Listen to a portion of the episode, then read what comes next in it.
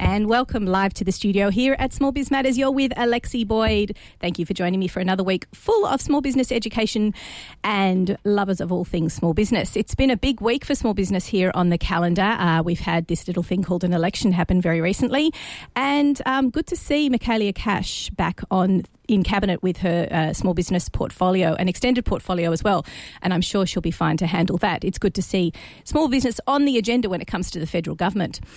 Now, today we are talking all things insurance. Now, I can hear a few of you going, Oh, insurance. I know I've got to do it. I know I've got to get it organised and I know I've got to get round to doing it. But it is a pretty crucial part of running a business.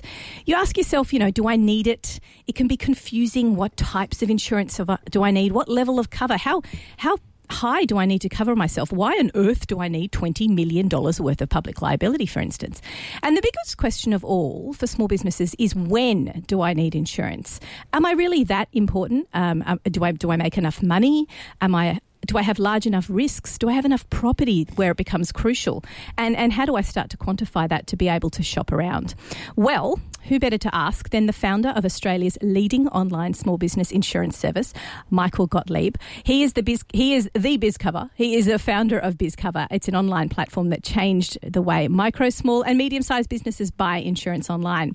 Uh, it provides multiple insurance quotes straight away and the ability to select and purchase the right cover immediately. It's got 100,000 clients, so I imagine that Michael is definitely brilliantly placed to offer his expertise to our Small Biz Matters listeners. Welcome to the show, Michael.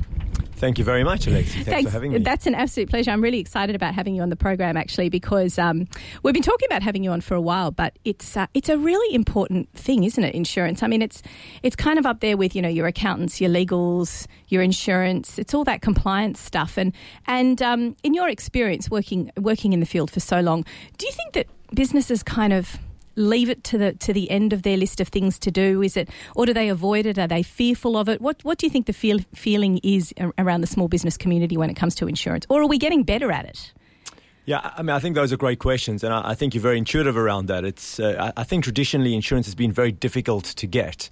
Um, our industry has not made it easy for people to navigate through, uh, you know, the, the purchase of, of insurance, whether it's around uh, understanding what is available in the marketplace or where they can get it from. Uh, the fact that it, you know, there's been very little online uh, offering of insurance has made it very difficult for people to get it. So people have tended to put it into the into the too hard basket. It ends up uh, being something that they leave to last, and uh, you know often they require it as part of a contract or part of a you know regulatory requirement. So it ends up being very rushed and uh, and and something that most people just prefer to to not to not have to do. Yeah, I know. Many many consultants or professionals out there would say, how many times have you had small business owners who are your clients race up to you and go, oh, I need an insurance broker because I've got to do this market stall, or I've suddenly realised I need to have $20 million of public liability because this particular council who wants to hire me needs me to have it. Um, it, it. So, do you think it's still a bit of a last minute process in, in general? Yeah, I mean, it absolutely is. I think uh, today there's there's certainly more options now. So, uh, you know, you can go through the traditional channel of your broker, but there are also online options now. So things can happen more instantaneously instead of the process taking a week to two weeks. Uh, things can happen now in, in minutes or, you know, 10, 15 minutes. You can be done with your insurance because there, you know, there are options online. So I, I, think it has become easier. And if it's one of the to do things that you have when you set up a business, uh, then it's, it's something that you can tick off a lot easier now than you could a few years ago. Do you think that it's um, made it easier or, or are people un- ill prepared when they do those online, um, you know, setups? Are they just kind of going in there and going, oh, I have a vague idea of what my turnover is or what my uh, stuff is that I need to ensure my inventory? I have a, a, a vague idea about it, so I'm just going to throw in some numbers or uh, do they come better prepared because it's an easier process to do these things online? Yeah, I think it's it's less complicated than people think it is. So, uh, you know, most people know what their turnover is and how many staff they have, what their address is, uh, and what their occupation is. So, really, those are the kind of the key things that you need to you know to get your insurance in place. Uh, and the beauty about the insurance industry is it's been it's been around for a long time, uh, and what that means is they've created specific and tailored products you know, for certain occupations. So if you think about uh, any kind of professional, whether you're a some kind of consultant, accountant, uh, an allied health professional, anything you know that, that's in the professional sca- uh, landscape, those people typically buy professional indemnity, public liability, and they probably should buy cyber insurance. Whereas if you're a tradesperson or, or providing some kind of service, uh, those prof- those people generally need public liability, and, and you know their tool of the trade is very important, so they should insure their tool of the trade. And if you're a retail shop or a cafe, restaurant, uh, there's something called a BizPack, which really covers all the insurances that you need under one product, um, or most of the insurances that you need under one product. Uh, the most common one being public liability. So. Um, I think that the, the industry has streamlined this for small business, uh, and there's you know very specific products that uh, you know that small businesses need. So it's it's it, navigating it has become a lot easier than it used to be. So it's easier to get the right type of insurance because I guess the questions that, that need to be asked are not so um, congruous. They're, they're, easier to understand if you're a small business owner. Is it hard for those um, you know migrants or people with English as a second language to navigate that, or again is the industry getting better in that? Is your in your opinion?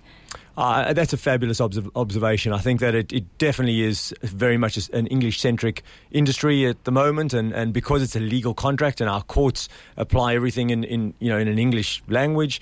Um, all the contracts that you enter into are in, in English. Are they? Um, yeah, they are. Well, it's, it's a great point. Yeah. They, are in legalese. I'm not sure it's English, but it's uh, yeah. yeah. it's uh, it's uh, so yeah. Once it's a foreign language, it becomes much more difficult. Mm. And actually, from a contractual perspective, um, I think 100% of policies are actually issued in in English. That's right. So, you know, any of you out there who are listening who may have um, English as a second language or have other language difficulties or barriers, um, maybe going to a professional association or seeking the help from other more experienced businesses in your industry, mentors, for example, is that a good place to start, do you think? Absolutely. I mean, I think that, uh, you know, again, from, from, you know, from my perspective, I think that the industry's done a great job in, in simplifying what you need as a, as a, um, as a small business owner. Uh, and as I say, whether it's a professional, a trade, or a or, or a retail outlet, there's there's really very specific products that you need, and uh, the beauty about these products is they're relatively broad. So, mm. um, you know, there, there there are a lot of you know good brand names and, and good insurers out there that you can get your insurance from. Uh, if you have a problem with the language barrier, uh, yeah, absolutely. You know, you should look for some kind of mentor or, or someone who can help you along the way. Uh, but you know, as long as you can get through the process, typically those products are are very well suited to your industries. Let's talk about underinsurance because that is a little bit of an issue within the industry as a whole. Small businesses are notorious for not being fantastic at compliance because we don't have a legal team behind us. Yep. Um, so, how big a, a problem is underinsurance um, within the small business community? Yeah, it's it's really interesting. I'm, uh, you know, I think it's it's like most other things. You get you get a varied response to that. So you have some businesses that are, uh, you know, adequately and, and, very well protected. You get those who are uh, somewhat protected, and then you get those who choose to go naked. Uh, and um, you know, there's there's certainly a category of you know, for, you know, the, the, there's businesses in each of those categories. Um, the statistics say about 13% of businesses are completely uninsured, and over 20% are underinsured. Um, again, I think that you know, the, the, way I always like to, to talk about this is that everybody believes that it won't happen to them. But the reality is, it does, and it and it is likely to happen to uh, a number of businesses that over the course of their business that they will have some kind of insurance claim. Um, that doesn't mean you should insure against everything. Uh, the way we always explain it and we like to talk about it is it's really about the severity of a claim rather than the probability. Uh, and what we mean by that is that really insurance is about transferring the financial risk to somebody else. So if that, if the, if what happens, if the event that occurs is too great for you to absorb the financial impact, that is something that you should insure against. Even if the probability is 0.00001%, if it happens and you lose your business and you lose your livelihood, uh, you're probably going to say that is something I should have insured against. And that's why the probability really just impacts the price, but it shouldn't impact whether you buy it or not. Um, and the example that I often give is, you know, a, a, much greater proportion of people would buy insurance to protect their mobile phone. Now, a mobile phone can be very expensive, but the reality is if you lose it, break it, you probably can replace it. Uh, and you probably can afford to replace it. Whereas if you have something like a public liability, a professional indemnity, or a cyber insurance claim or, or attack, it's highly unlikely you will survive that unless you did have insurance. Uh, the cost of insuring your mobile phone is probably not that different to insuring some of the other products. So it's like as a small business, we need to do our own little algorithm. We need to think to ourselves, not to worry so much about the likelihood of something happening because you're right. I mean, mobile phones they drop, they smash, they disappear, they get stolen.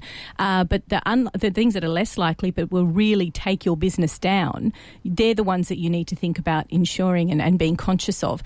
Is it a good idea when you're first starting out to sit down and think about this because it, it's hard when you're first beginning a business. You're not sure what your earning capacity is. You're not sure which direction your business is going to go. Um, are you better off being in business for a few months first, or do you just start with a really basic package and then re-examine whether or not you're insured properly a few months down the track? What's what's your best advice to people starting out? Yeah, I think there's a number of reasons people people buy insurance. So the first is that they're required to have it for regulatory purposes if they're part of a professional body. They're required to have it as a contract if they're entering onto a construction site, or if they have a premises, their landlord is likely to require them to have public liability. Hmm. So um, as a startup business, there is a, a, high likelihood that you're required to have it for some reason. Um, and those are the basics that you really should buy as you build your business, if you go back to the point that I was, that I was saying before, which is really it's about transferring the financial risk of your business to, to somebody else's balance sheet. If you have nothing to lose, then the reason that you're insuring is really for the public good. You, you're insuring because you care about your customers, or if you do something wrong, the right thing is to is to have some kind of compensation mechanism in place behind you, etc. Um, but the reality is that the primary purpose of insurance is to protect yourself and or to protect your business against the financial risk of an event. So, if you don't have a business and if you haven't built it up, then you certainly can start with a much more simplified package. And as you have more content or more staff or more assets and more turnover, you can build up your package along the way. Let's talk about those um, those fundamentals to begin with, like little building blocks, if you will, for insurance. You mentioned the necessary n- the need to have it if you're part of a professional association, for example. Yeah. The need to have it if you have customers come to you, which is almost everyone. Almost everyone has customers coming to them. Uh, so let's talk a little bit about um, those building blocks. You mentioned professional indemnity, um, public liability, um, uh, business interruption insurance and uh, cyber insurance or personal accident. Could you just yep. briefly explain each of those components for us? Yeah, with pleasure. I mean, the way that we try to look at it is rather rather than speak about products, is we try to speak about you know the customers themselves and and you know leave the insurance lingo for the insurance companies and, and the people involved in that industry.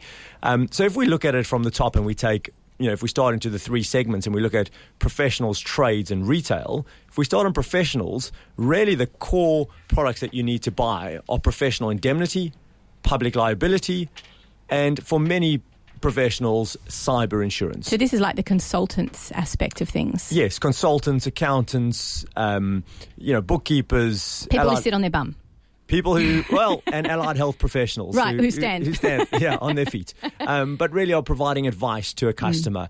Mm. Uh, the professional indemnity covers you for a breach of your professional duty. Sorry for the, you know, legalese uh, no, that makes with perfect that, but sense. it's you know if, if someone alleges that they have suffered a loss because of the advice or the service that you provided them, that is what professional indemnity covers. Public liability is really around um, a bodily or property damage as a result of your professional service. And you mentioned that most people have uh, customers coming to them, uh, but you know the reality is that uh, in the new gig economy, there are a lot of consultants and contractors that you know arguably don't have customers coming to them. And the probability of having a public liability claim is very, very small. But the severity is extreme. And even if you're going out to someone else's site and you cause a bodily injury or a property damage, uh, you need to have public liability. So the key building blocks for a professional is professional indemnity and public liability. As soon as you have uh, a website or something where you're reliant on your technology platform, uh, you absolutely should be buying cyber insurance, which I think is probably the most underinsured risk in Australia. I want to talk a, bit, a little bit about cybersecurity. Um, sorry, sorry, cyber insurance a little bit more after the break. So we're going to take a quick break here on Small Biz Matters. There is a jam packed show going on right now with us. We're talking to Michael from BizCover. And um, if you've only just tuned in, stay with us because we're going to be talking more about how to insure your business properly, the different types of insurance, and particularly the insurance that people tend to be underinsured for. You're listening to Small Biz Matters with Alexi Boyd. We'll be back after this. Now, today we are talking to Michael Gottlieb from BizCover. He's the CEO and the founder, and of course, perfectly placed to let us know all about the best way to be insured. And just before the break, we were talking about uh, different types of insurance, the building blocks, if you will, when you're first starting out, what you need, what you maybe consider to um, set up as an estimate to begin with and then reassess maybe a year down the track. Now, we talked about professionals and consultants before the break. Let's talk about the trades and retail and bricks and mortar because, in your experience, do they tend to be underinsured? Do they tend to be um, insuring the wrong types of things? How can they how can they do it better? Yeah, I mean, again, I think there's uh, you know a varied response to that. You get those that are adequately insured, and you get those who aren't. Um, I, I, think the the trades and services people are, are generally more adequately insured than, than the retail segment. And again, I think it's due to the simplicity of what is required as a as a tradesman or, or you know or if you're providing a service. So again, if you think about the building blocks, the key product that uh, any trade tradesman or tradesperson should have is public liability. So once again, uh, you know, it, it, covers the tradesperson for uh, a bodily injury or property damage as, as a result of their professional, you know, um, of their trade. Uh, so if you think about dial before you dig, you know, if you if you you know hit a pipe or if you uh, you know break someone's, you know, if you're a lawnmower and, and, and, and you a stone hits somebody's window and cracks the window, etc. It's the property or the it's the property damage or the or the personal uh, injury that, that it's funny you should say that about the dial before you dig because it, there seems to be a lot better education around the trades when it comes to insurance. I mean, you know, many of us um, would deal with, with tradies quite a bit, and it seems to be that they have a, an idea about the risks that are involved and the types of insurance that they need. Are they simply better educated when they come out of their, their field of um, their TAFE courses or whatever it is that they're doing for their tertiary education? Are they better prepared? Because they've got that idea about what the risks are, do you think? Yeah, I think that's possibly correct. I think possibly there is a bit, a bit of education that they go through, uh, insurance education that they get along there, you know, when, they, when they're doing their course. Uh, I think also if you're part of a franchise or if you're on a construction site or uh, if you, uh, you know, really for almost all jobs, you need some kind of insurance. So uh, a lot of them have that core building block of public liability. Uh, the, the other type of insurance that really forms part of that building block is if you have a specific tool of the trade that you need to perform your, your trade, well, if you don't have that, you probably can't perform it. Mm. So uh, the two kind of key things that, that tradespeople buy is their public liability and then covering their tool, tools of the trade. Um, and then for those uh, tradespeople that find it difficult to get, uh, you know, life insurance or income protection, you can also get a personal accident and illness type product, uh, which is relatively easy to get from a from a general insurance perspective. It's like what you were saying at the beginning of the program that the insurance agency, insurance industry has been around for so long that it's really become to understand what the needs are for each of the different sectors of the small business economy, and the products are getting much more uh, well built around those needs. Would you would you agree that's the case? That's absolutely the case, and I think the you know the building blocks that we're speaking about is is really what almost all tradespeople would need, uh, and arguably nothing more than that. Obviously, they, they may need to cover their, their motor vehicle if they have a motor vehicle, but uh, you know there's probably not much more that they need than, than those core building blocks. And really, the only time they need more is if they are starting to build a business that then has staff and has, mm. uh, you know, other other tradespeople that work for them. And then then all of a sudden they have a small business which has other exposures. They may have an office. They may have, you know, contents like computers or, you know. Uh, tables and chairs and etc. that they want to insure. Uh, but really, up until that point, it's really about protecting the, the public liability and the tool of the trade that they're using to to perform their, their trade. Now, let's talk about the not so nice aspect of the industry, which I guess is the claims process. I mean, I think that, I think obviously, well, in my opinion, I believe things are improving and it's, it's a lot easier, the process, and it seems to be more automated, which in a way is good.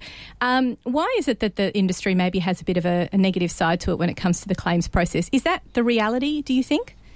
Yeah, I mean, I, think it's I think it's a, a really sad situation that uh, you know that, that when you, when you speak to the vast majority of people, they, they don't in, they don't like insurance. They don't like insurance companies, and they feel that insurance companies don't pay claims. Um, the reality and uh, the statistics are that over ninety percent of claims are paid. Um, so it is definitely not correct to believe that insurance companies don't pay claims. They do. Unfortunately, I think the process sometimes, in order to get your claim paid, can be very, very difficult.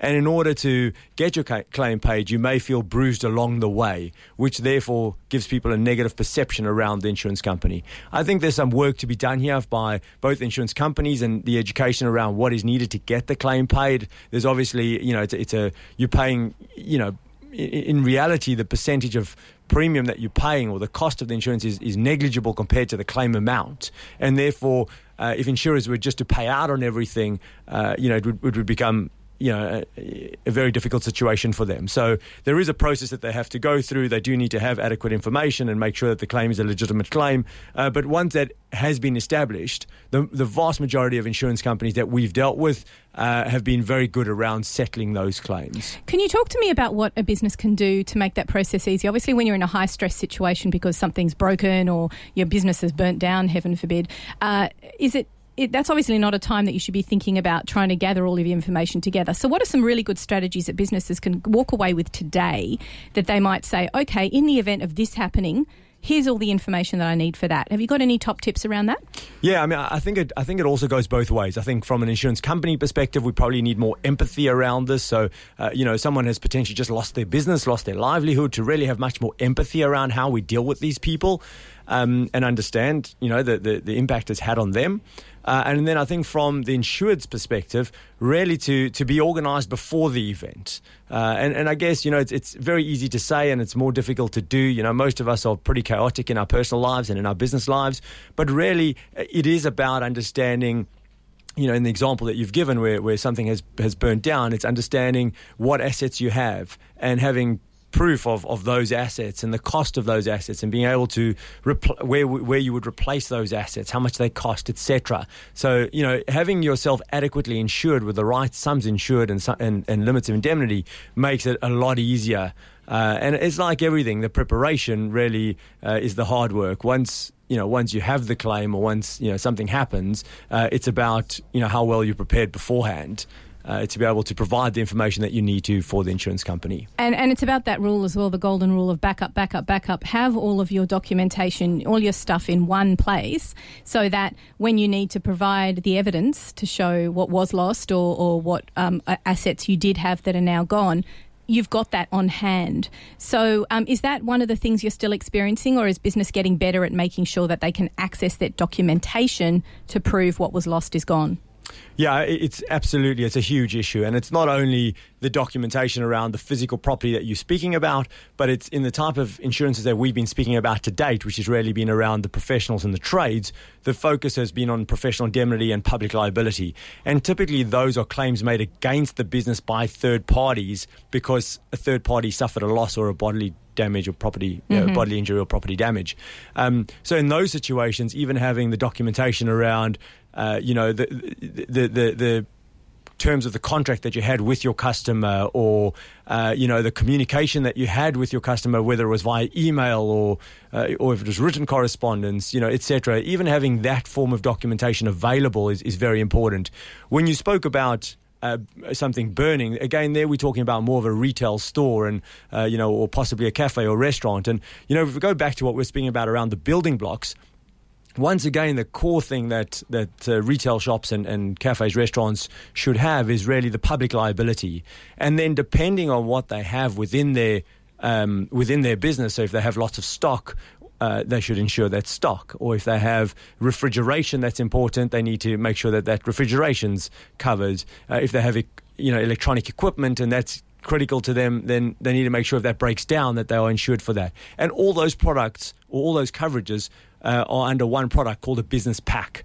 The key part of underinsurance uh, is really around business interruption. Mm. Um, and what's really interesting is you get a lot of businesses that adequately protect themselves around so many things, uh, but then they have a fire and possibly they can get you know everything replaced because they're adequately insured, but they haven't taken out business interruption. Yeah. And therefore they have no income coming in for the six or twelve months that it takes to rebuild or, or you know restart their business. Uh, yet they have all their expenses. Is that part of a pack? Like when people um, call up and they say, "Oh, I want to insure my business," is that something that's already part of a, an established business pack as you describe it, or is it an add-on? And do you find that people say, "Oh, I don't need that, take it off"? Is that is that why the underinsurance is actually happening? Because people are saying that's not necessary. Yeah, I, I, think so. So to answer your first question, it is part of a pack. So in a business pack, you get a number of sections that are optional, and you can choose to insure them or not. Uh, the first section and the most obvious section is public liability, but then you can insure everything from your buildings to your contents within the building uh, to the business interruption, the ele- electronic equipment breakdown, machinery breakdown, etc. So it's typically all in one package for mm. uh, any form of retail outlet. So again, cafe, restaurant, retailer, etc. Um, and they can get, you know, almost all the insurances, and usually not auto insurance or their car insurance within that package. Mm. Um, so, so yes, it's it's it's all there, and, and if they uh, want to get it all, it's it's all available. Uh, the, again, the big issue that people have is they insure. Um, so hopefully they adequately insure what they have and what they can see. Uh, they don't necessarily understand the consequences of their of the claim. Is that because we all underestimate our own value, and we know that fundamentally, in terms of mental health, that's something that small businesses have a big issue with, which is underestimating what they're actually worth. Do you think that's part and parcel of that um, that inability to really see value in your own time and in, in fact, even your earning capability. Do you think that that's part of it? Yeah, absolutely. I think that, uh, you know, I often say to people if, if you had a guaranteed, if someone gave you a, an asset that was giving you a guaranteed income, would you insure it? And the answer is yes. And they're like, well, why wouldn't you insure your business, right? So it's the same concept. Mm. But I think the other thing is on the flip side of that, uh, we also have a belief that it won't happen to us. Yeah. And, and, you know, even if it does happen to us, it won't be that bad. Um, and again, this comes back down to in the beginning of the show, we were speaking about the probability versus the severity. Uh, and the key thing I always like to just re-emphasize and re-emphasize is don't worry about the probability. That if it's a low probability, it should just make your insurance cheaper. But if you're going to lose your business, if you're going to lose your livelihood, if you're not going to be able to take care of your family because you no longer have your business, those are the things you should insure against. And business interruption forms a key component of that, particularly for a retail business. Now, I want to talk about. Um, we're going to come uh, have a quick break now, and then when we come back, I want to talk about uh, that massive business interruption, which is digital disruption, uh, and that can take the form of obviously cyber uh, effects or cyber attack, or or even just something happening to your server or, or your hardware.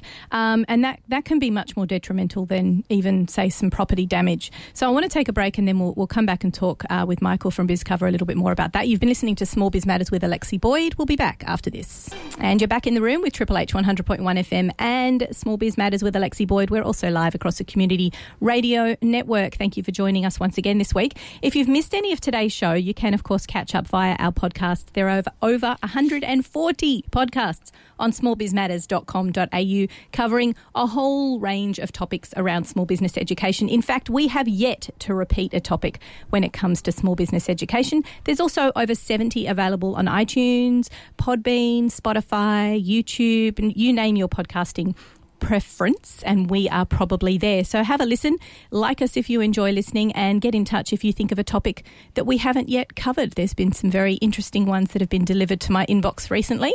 Um, people offering to come on the show and share with us their knowledge. So make sure you uh, subscribe and also subscribe to our newsletter at smallbizmatters.com.au.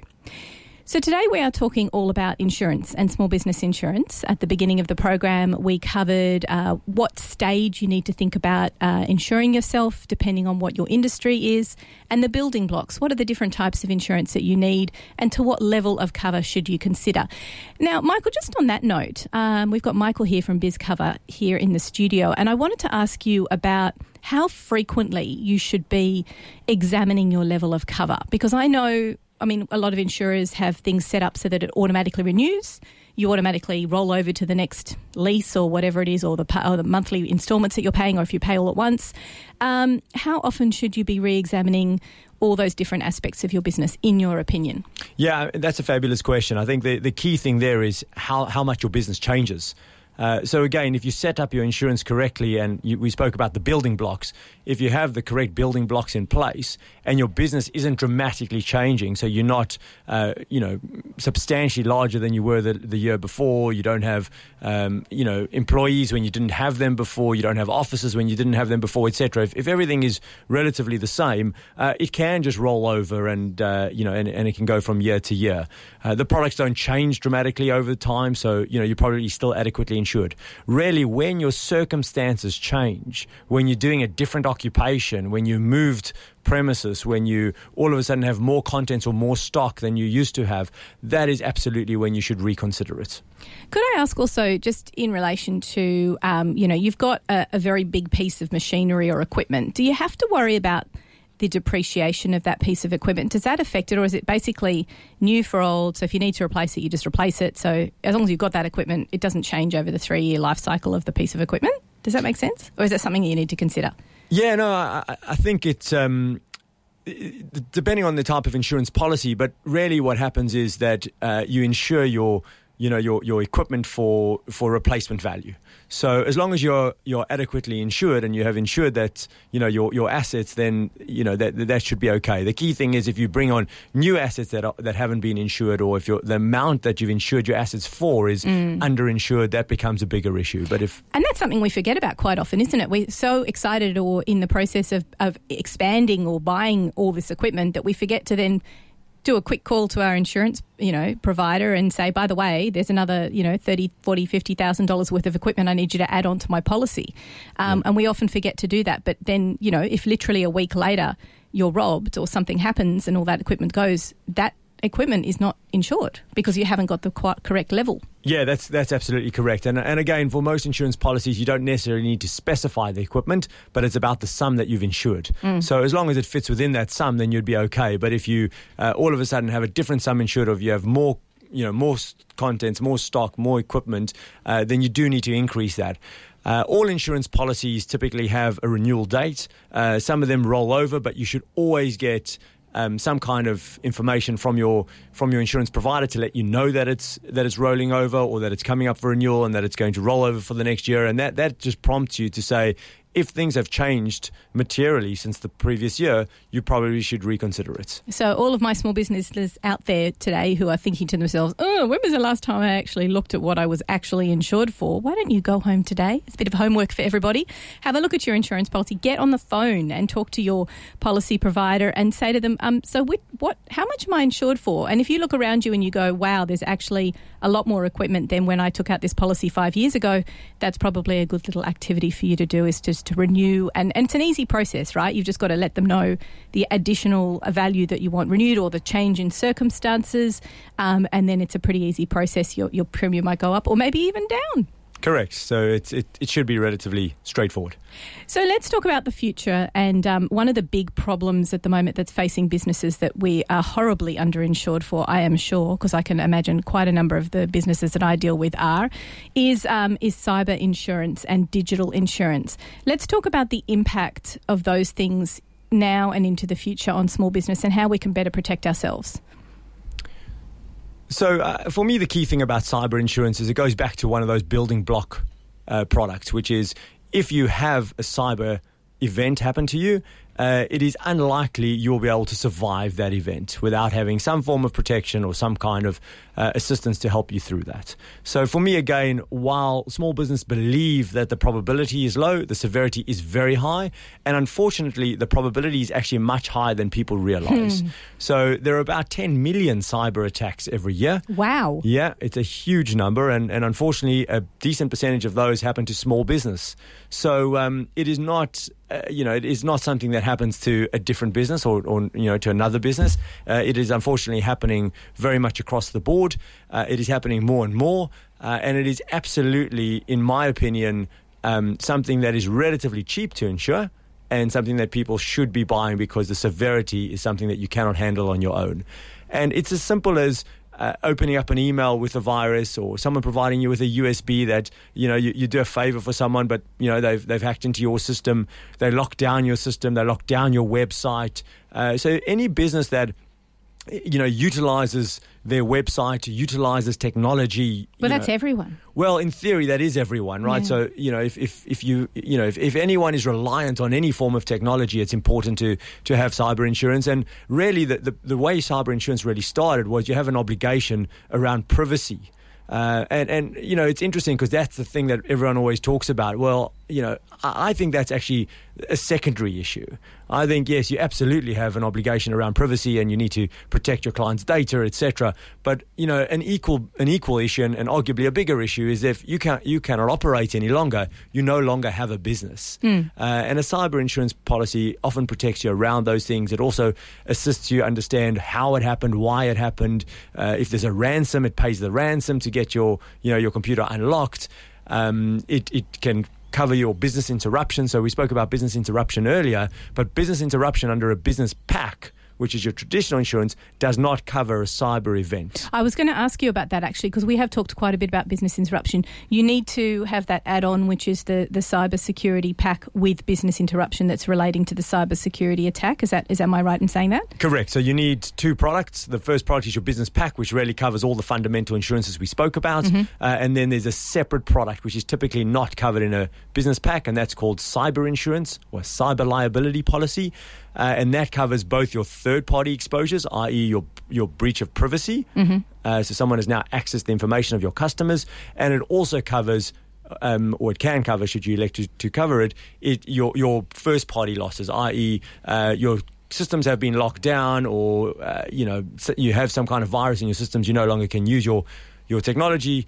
Um, you will get business interruption. So how long you you know you'll be paid per day that you can't utilize your business.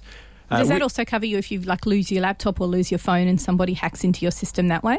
Yeah, so it won't cover you for the lost piece yep. of equipment, that would be under your BizPack. Yep. But assuming there is a cyber attack on that, so uh, they're able to, you know, utilize something to hack in and then infiltrate into your system and cause problems, then that is what a cyber insurance policy covers.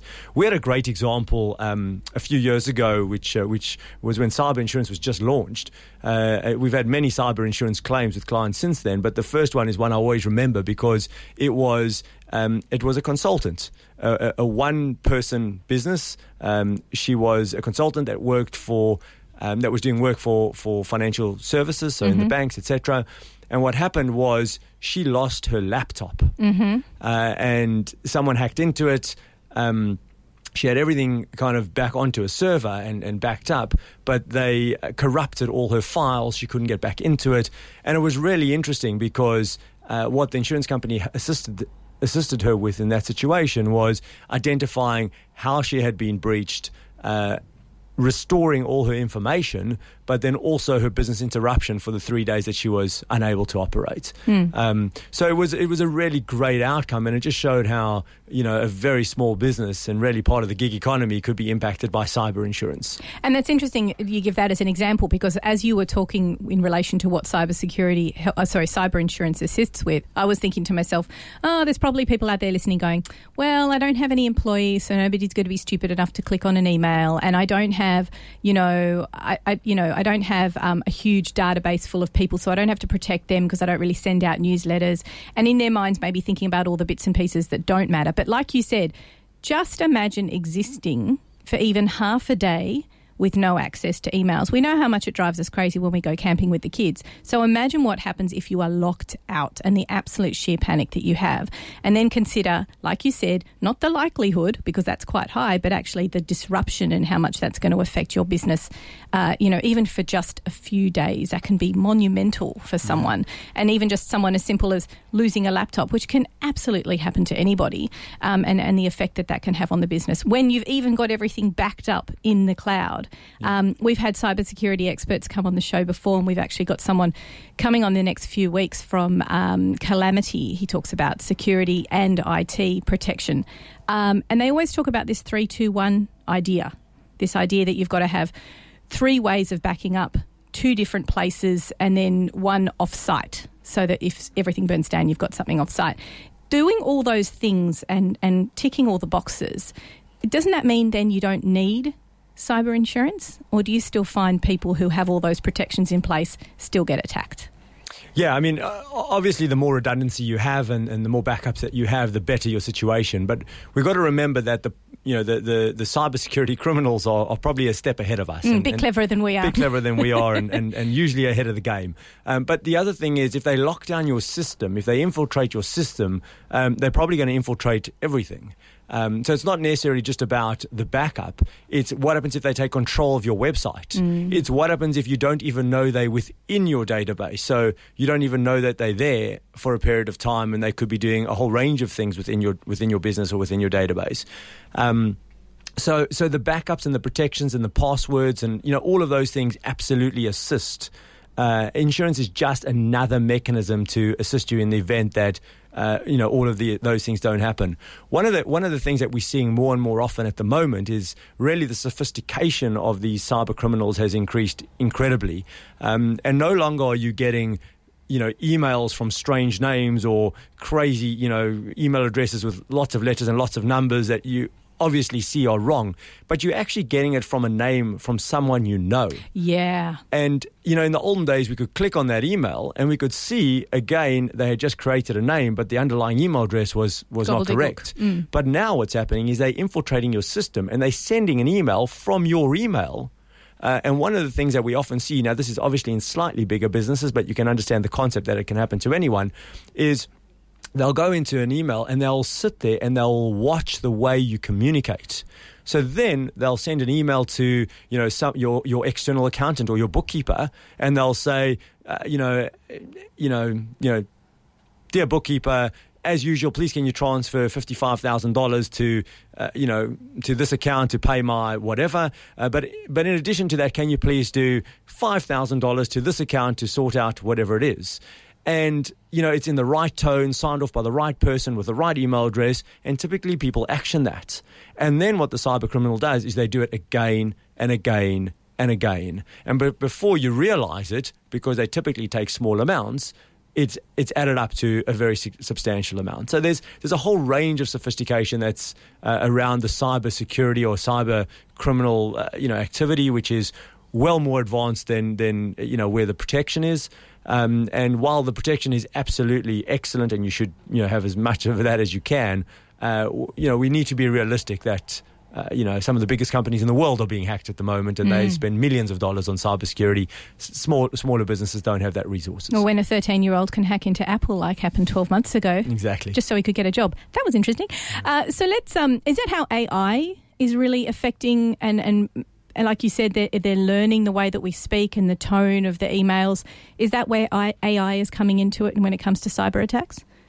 Uh, truthfully, I'm not sure about how they're doing that. I think that's you know probably less around AI and more around you know actually physically getting in and, and, and sitting there for a while and learning. Mm. Um, I think AI is a really interesting topic though within insurance. I think there's been uh, very little innovation around uh, uh, you know, around some of particularly the business insurance products and, and uh, distribution channels. Uh, and what's great to see now is that the industry is embracing a lot more of technology, utilizing AI, utilizing machine learning. Uh, and I think the way that we're starting to see that now is we, we're seeing it r- more around the distribution channel. So, you know, at BizCover, we are doing certainly a, lot of AI learning, what people's preferences are, the type of products that they want, uh, you know, when they prefer to be contacted, how they prefer to be contacted, the type of information they're looking for, etc.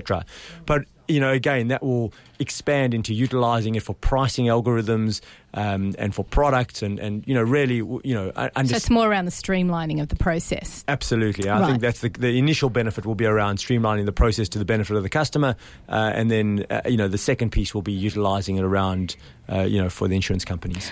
Let's take another quick break here on Small Biz Matters. Listen to some more community service announcements here on Triple H 100.1 FM. And when we come back, we're going to talk about one last really important topic, which is the future insur- of insurance and how something like uh, climate change might be affecting us as small businesses. You're listening to Triple H 100.1 FM. We'll be back after this. And welcome back to the studio. You are listening to Triple H 100.1 FM and Small Biz Matters Australia around Community Radio Network. My name is Alexi Boyd. We are talking all things insurance today. If you've just joined us, make sure you listen back to the podcast on smallbizmatters.com.au or wherever you get your podcasts from. We've got Michael here, who is the CEO and founder of BizCover Insurance, and we've been talking all about different ways to insure yourself, what you need to be aware of, things you can do to protect yourself, and the different types of insurance, particularly before the break about cyber insurance, which is so important. And to think of it as a different product, really, Michael. I think that that's really important. A lot of people might think that it's part of their BizPack or part of their standard insurance, but it's actually a bit of a bolt on, isn't it? Where you need to cover an attack, what might happen, what might happen to your database, and then also what might happen to any business interruption that's relating to a cyber attack as opposed to just business interruption generally. That's I think that's a good takeaway from today. Yep. Now, let's talk about one last thing just before we come up to the news at the top of the hour. Let's talk about. Um, the change that we can all expect to happen in the next five or ten years or so around around climate change. Do you think that's going to be a major effect on all businesses? Is it, is it going to push up our premiums? Is it something we need to be aware of? Do we need to protect ourselves, or does it depend on the industry that you're in? Yeah, I think it's a fascinating question. Uh, you know, climate change is a massive issue. Uh, you know, it's on the national and international agenda, uh, and I think we all have our, uh, you know, obligation to do something about it in, in our own small way. Um, there is no doubt it'll have a massive impact on insurance because uh, you know weather patterns are, are very very um, sensitive, uh, you know, to insurance results, and uh, you know, the weather patterns can create catastrophes and, and, and very systemic issues. And if you think about it, you know, some of the hailstorms or extreme heats, etc., that we're having, uh, it really impacts, uh, you know. a number of businesses and therefore the insurance policies that they have. So the insurance industry is watching it very carefully and, and you know is is very much uh, involved in, in in the climate change agenda. Um, I think the reality for for small business, though, is it really depends on the sector that you're in. Obviously, if you're in the agricultural sector, I think it's going to have a much bigger impact on you. Uh, if you have large number of vehicles or anything that's in a fleet, I think that the reality is that we're seeing, you know, more often we, we are seeing, you know, hailstorms or extreme weather conditions that uh, will impact those kind of things, your crops, your vehicles, etc. Uh, but the vast majority of businesses that we spoke about today, whether it's around professionals or trades, uh, I think the impact will be less on that um, and and probably won't have the same impact on pricing. But I think uh, as an overall industry, uh, as the industry grapples with, with climate change and, and the impact that that has on the number of claims, frequency of claims, and severity of claims, uh, that will have ultimately will have an impact on, on all pricing. So it's a bit of a watch this space and, and see what happens. Do we have to keep an eye on our premiums? Should we be asking any questions of our um, of our insurers um, about this, or is it something that's still evolving? I think it's something that's still evolving, particularly if you're not in that agricultural space. Uh, if you're in the agricultural space, I think you're probably already feeling it, and, and you've already had some impact around it. Uh, but but certainly, if you're in uh, you know professions, trades, and, and even most of retail, I think there's very very little impact at the moment. Um, but should you check your pricing, maybe not specifically around climate change, but you know absolutely, if you uh, if you feel like you want to you know check your pricing and check the products that you have. It's it's pretty easy to do now. It's not you know you know you can do it pretty um, inconspicuously and, and do it online, just you know, getting alternative quotes. So there's there's lots of ways of doing it now, which are not as time consuming as they used to be. Indeed. And that's a good takeaway from today's program the evolution of the insurance industry. I'd like to thank you so much for coming on the program. Now, how can people find out more about BizCover, Michael? Thank you very much for having me. Uh, probably the best way to find out more about us is to visit bizcover.com.au, and that's B I Z C O V E R.com.au. Uh, we'd love to hear from you. There's, there's a whole range of information on our website. You don't have to come there to transact your insurance. If you want to come there and just get a comparison quote to make sure that you're paying the right amount, you're welcome to do that.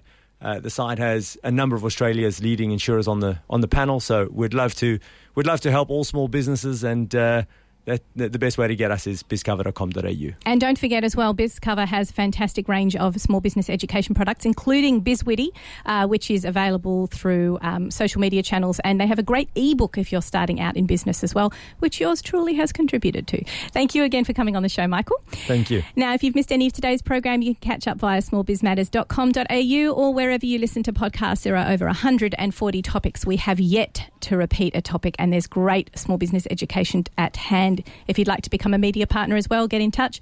Alexi at smallbizmatters.com.au. Thanks for listening, everyone.